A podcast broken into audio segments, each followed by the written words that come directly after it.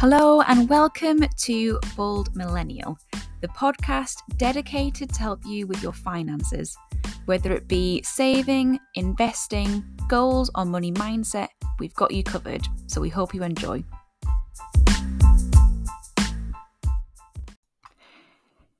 Hello, and welcome back to another episode.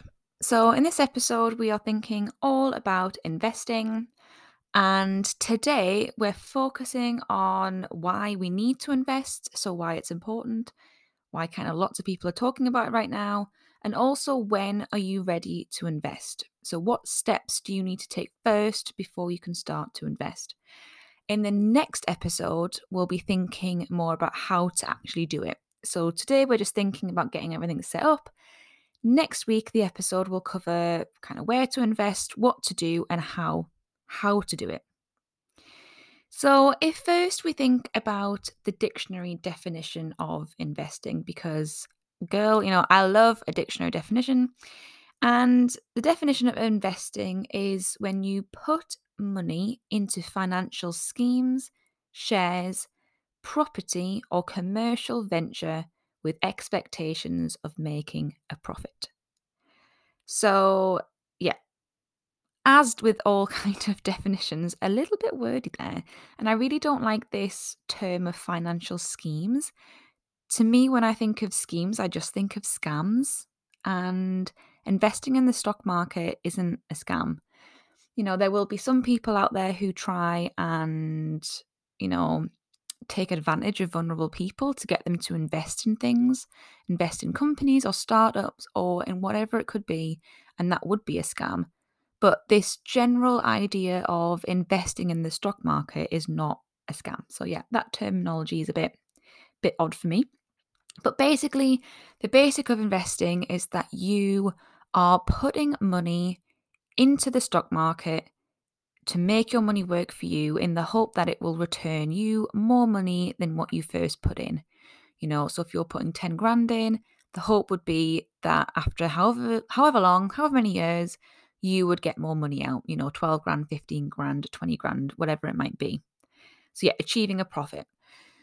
Obviously, this is thinking about investing in the stock market. There are ways to invest in other ways. You know, lots of people right now are talking about investing in yourself, which is different. Um, and maybe I'll do an episode about that. Actually, it's something that I'm taking very seriously at the moment. Um, but yeah, just thinking today about investing in the stock market. And just as like a disclaimer, I guess, to get it out there, I'm not a financial advisor, I'm not a financial planner, I don't have any financial qualifications. I'm just a person who invests myself. Every month I put money into my investment account and in the next episode actually I'll talk through what what I do, you know, what my strategy is in terms of investing, but I don't have qualifications, so always do your own research. The whole purpose of this episode and the next episode is just to give you some information about what investing actually is and how you can do it, how you could choose to do it with some options, but always do your own research into what works best for you. Because what works for me isn't necessarily what will work for you based on goals, timeframes, and all that stuff. So, let's dive right in to kind of thinking about this idea number one. So, why do we actually need to invest, right? Like, why do you need to sit and listen to this or spend time thinking about investing? Why is it so important? And there's a few reasons why. Reason number one is inflation. Now, inflation is something that we hear a lot about in the news, kind of it moving up, it moving down. And right now, at the time of recording, it's the end of November in 2021, and inflation right now is at like 4.5%, or back in October it was. And that's that is insane. So unless you're getting a 4% return in a bank account for the money that you're saving and you're putting in there, or unless you're getting a 4% raise every year for your base salary, you are losing money to inflation. So basically, if you have 10 grand sitting in a bank account somewhere and it's making whatever percent it's making, which will be, I guarantee, less than 4%, because no banks right now are offering any kind of rates at above, I kind of think 1%, 1.5% maybe, you are losing money. So if you have 10 grand or so saved in an account every year, it's losing money at a rate right now of 4%. Sometimes inflation is a bit higher than that, and sometimes obviously it's lower than that. It moves, but yeah, basically you're losing money. So that's the one reason we need to invest as a way to prevent ourselves from losing money to inflation. A second reason is you work really hard for your money. Yeah, we work hard. You know, we go to work maybe full time, part time, whatever it might be. You put the hours in, you get a wage, and yeah, that's all great. You're working for that money, but investing is a way to get your money to work for you. And what I mean by that is this kind of idea of something called compound interest, which this kind of famous finance guy, Warren Buffett, um, kind of called it, you know, he called it the eighth wonder of the world, that it's it's just this, you know, thing, like it's magic. How does it even work? And basically, compound interest is that you earn interest on top of the interest that you've earned. Okay, so simple kind of maths right now. Let's keep it super simple. You have a hundred pound and you invest it. After a year, it's now worth a hundred and ten pounds. For the next year, you're now earning interest not just on the initial hundred pounds that you put in, but you're earning it on the hundred and ten pounds that's now in there. So that extra ten pounds that you earned interest wise that's now earning you even more money. So it just compounds, yeah? It just gets bigger and bigger and bigger. And obviously, the more money you invest, the more money you have in there, the more interest you're making. And then the more interest you're making on that interest, and it just compounds and compounds and compounds. So that's another reason why investing is so important. Your money works for you to the point where some years or some months, kind of the interest that you're earning on your investments could be a really, you know, a lot of money. And that's really important and that's why that's why we need to think about investing. The third reason is really about optionality. I don't actually know optionality. I don't actually know if that's a word, but basically to give you options and to give you choice. If you are making your money work for you, so you're turning 10 grand into 12 grand into 15 grand, you're giving yourself more options. You know, we don't maybe want to admit it, but having money can sometimes be helpful in that it lets us have more choice. It lets us leave a difficult situation if we're maybe with a partner that we don't want to be with. Having money is often a thing that can get in the way of someone going out on their own. Having more money gives us the option, and investing and bringing more money in through compound interest and through beating inflation gives us that option. If you're on a job that you don't enjoy, suddenly, if you've got more money, you have the option of going part time or quitting that job without anything else to go to altogether. And the other idea of investing is this, you know, really big thing of early retirement. And if you don't want to work until the government says you can stop, which, you know, for us kind of millennials, if you're a millennial, listen to this, could be, you know, right now it's going to be late 60s. By the time we get there, could be early 70s, mid 70s, who really knows? But if you would like the option to retire early, then yeah, investing is a one really, really key way to do that. And in fact, actually, thinking about investments, investments and pensions, hopefully you are paying into a workplace pension. That is invested, guys. Yeah. Your pension is invested in the stock market. So, actually, if you're listening to this thinking, I'm not an investor, I don't know if it's for me. You already are an investor if you have a workplace pension. Now, obviously, it's different depending on kind of what your pension is. I work in the NHS, so my the money that I put towards my pension is not sitting in a stock market, so I'm technically not an investor from that. But if you're in like a normal kind of company and you pay into a pension, a private pension, you are a workplace pension, private pension, you are paying into the stock market. And obviously, speaking to the people in your company who kind of deal with that is a great way to for you to find out where exactly your money has been invested, where it is, and yeah, kind of how much it's making, what interest it's earning. That might be a really good first step. If you're thinking you want to invest with your own money, but it feels a little bit scary to invest, you're worried maybe about losing money, have a little look at your pension at work and see see kind of what returns you're getting with that. Okay, so we've thought about why we should be investing. We've thought about what investing actually is. So, when are you ready to invest? Is it the kind of thing where you can listen to this and then just go and invest today, tomorrow, the day after? Or do we actually need to have some things put into place before we can commit to investing? I would say yes, yes, yes, yes. You need to have, I've got a list of four things here that I would recommend you have before you begin investing. So, number one is an emergency fund. And again, this might be something you've heard a lot about, but typically it's three to six months of expenses saved in an easy, accessible account.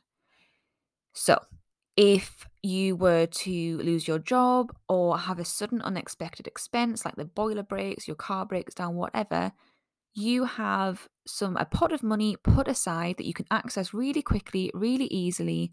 You have that already to dip into. And then you can build that emergency fund back up. And yeah, the general recommendation some people talk about a three month emergency fund, some people talk about a 12 month. It really depends on your personal situation. If you are self employed, you might want to have a six to 12 months emergency fund kind of built up. If you are working in, you know, for a company where you feel like your job is stable, you know, having said that, you know, what is stable these days, but maybe a smaller three to six month emergency fund might fit for you. It also depends on circumstances in terms of property. So I live in a rented accommodation, which means that if the boiler breaks or something happens in the flat, it's not my responsibility to fix. It's not going to have to come out of my emergency fund. I also don't have a car. So I live in London, don't need a car. So yeah, so I don't really have a lot of sudden unexpected expenses in terms of maintenance or fixing things. But if you are someone who owns a property, owns your own car and you know is aware that you own quite an old car and you might need to fix it up it might get an MOT where you need to put money towards it having a larger emergency fund is key the reason that we don't want to invest our emergency fund and this is the, the biggest no-no in investments and in finance you never ever invest your emergency fund and that is because investments can go down yeah we often talk about them going up but they can go down so if you have money in an investment account and suddenly you've put five grand in and suddenly you need three grand of that to fix up your car. Now you check your investment account and it's worth less than three grand. You've put five grand in, but the market's gone down and it's worth less than what you put in, and actually now worth less than the money that you need right now to fix your car. You're in with a problem, yeah? You know, you're going to be realizing that loss of money so always putting it somewhere you can access it really quickly in case of an emergency is is key.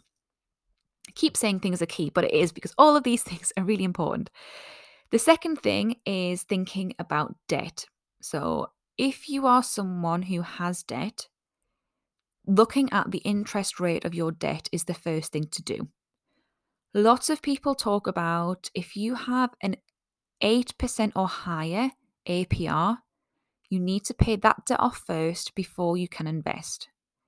And that's because your debt is accumulating more interest. It's making, you know, its interest rate is higher than what you could get in the mar- in the stock market. We tend to think of the stock market as kind of an 8% yearly return. So if your debt is costing you more than 8%, pay that off first. If you have lower interest debt, and people typically talk about if you've got less than 8% worth of APR worth of debt, you can invest at the same time as you are paying down that debt. It's totally a personal decision. I tend to like to think of it as rather than 8%, but instead being 4%, 4 or 5%. So paying off any debt that's above 4 or 5% interest. Because, yes, okay, we say that the stock market can return 8%, but taking then into account inflation, suddenly we're at 4%. So maybe thinking about paying off debt above 4 or 5%. If you've got interest that's less than that, yeah, see how comfortable you would feel paying off debt at the same time as investing, knowing that your investments over the long term should return a higher rate than your interest. Obviously, like I've just said, you know, investments can go down as well as up. So that's always something to think about.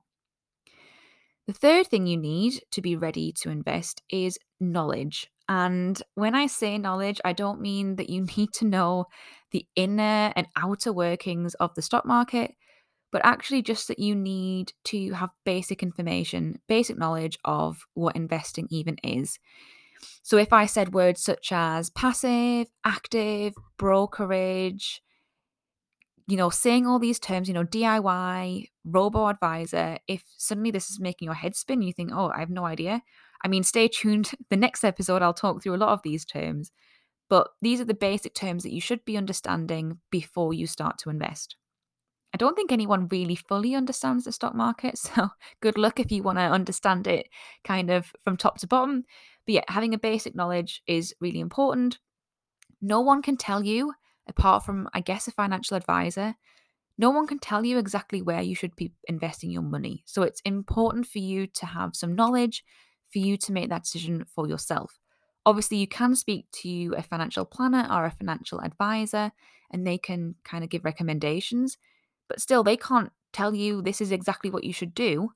It's still up to you to then decide, yes, I want to do that or no. So, having a basic understanding is always important.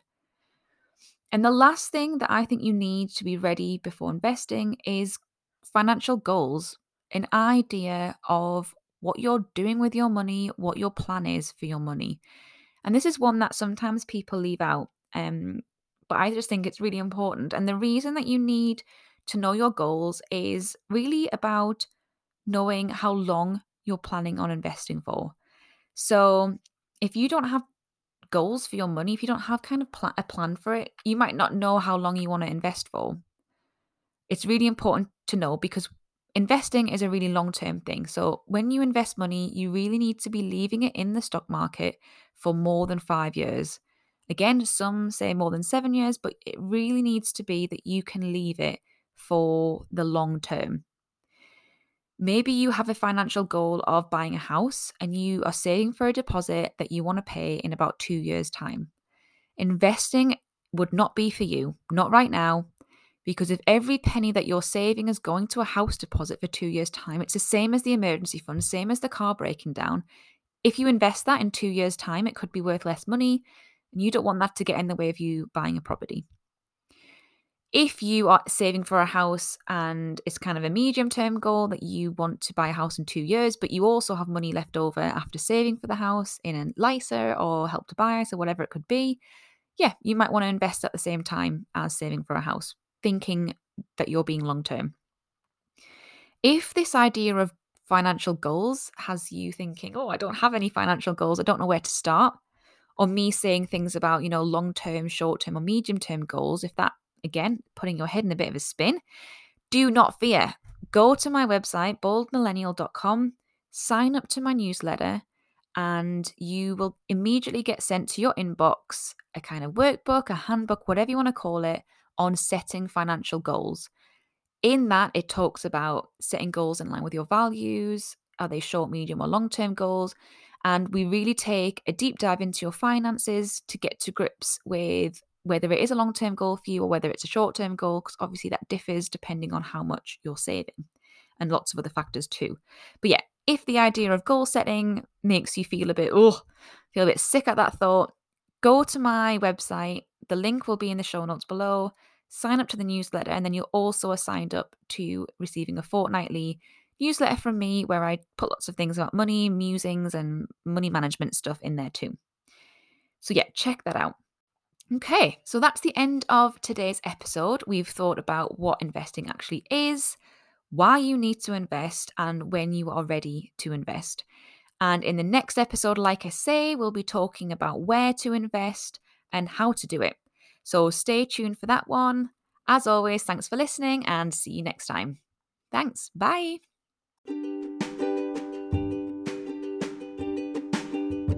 Thank you so much for listening to this episode of Bold Millennial, the podcast dedicated to helping you with your finances. Disclaimer I am not a financial advisor. This podcast is for entertainment and educational purposes only, so please always do your own research, and we hope to see you in the next one.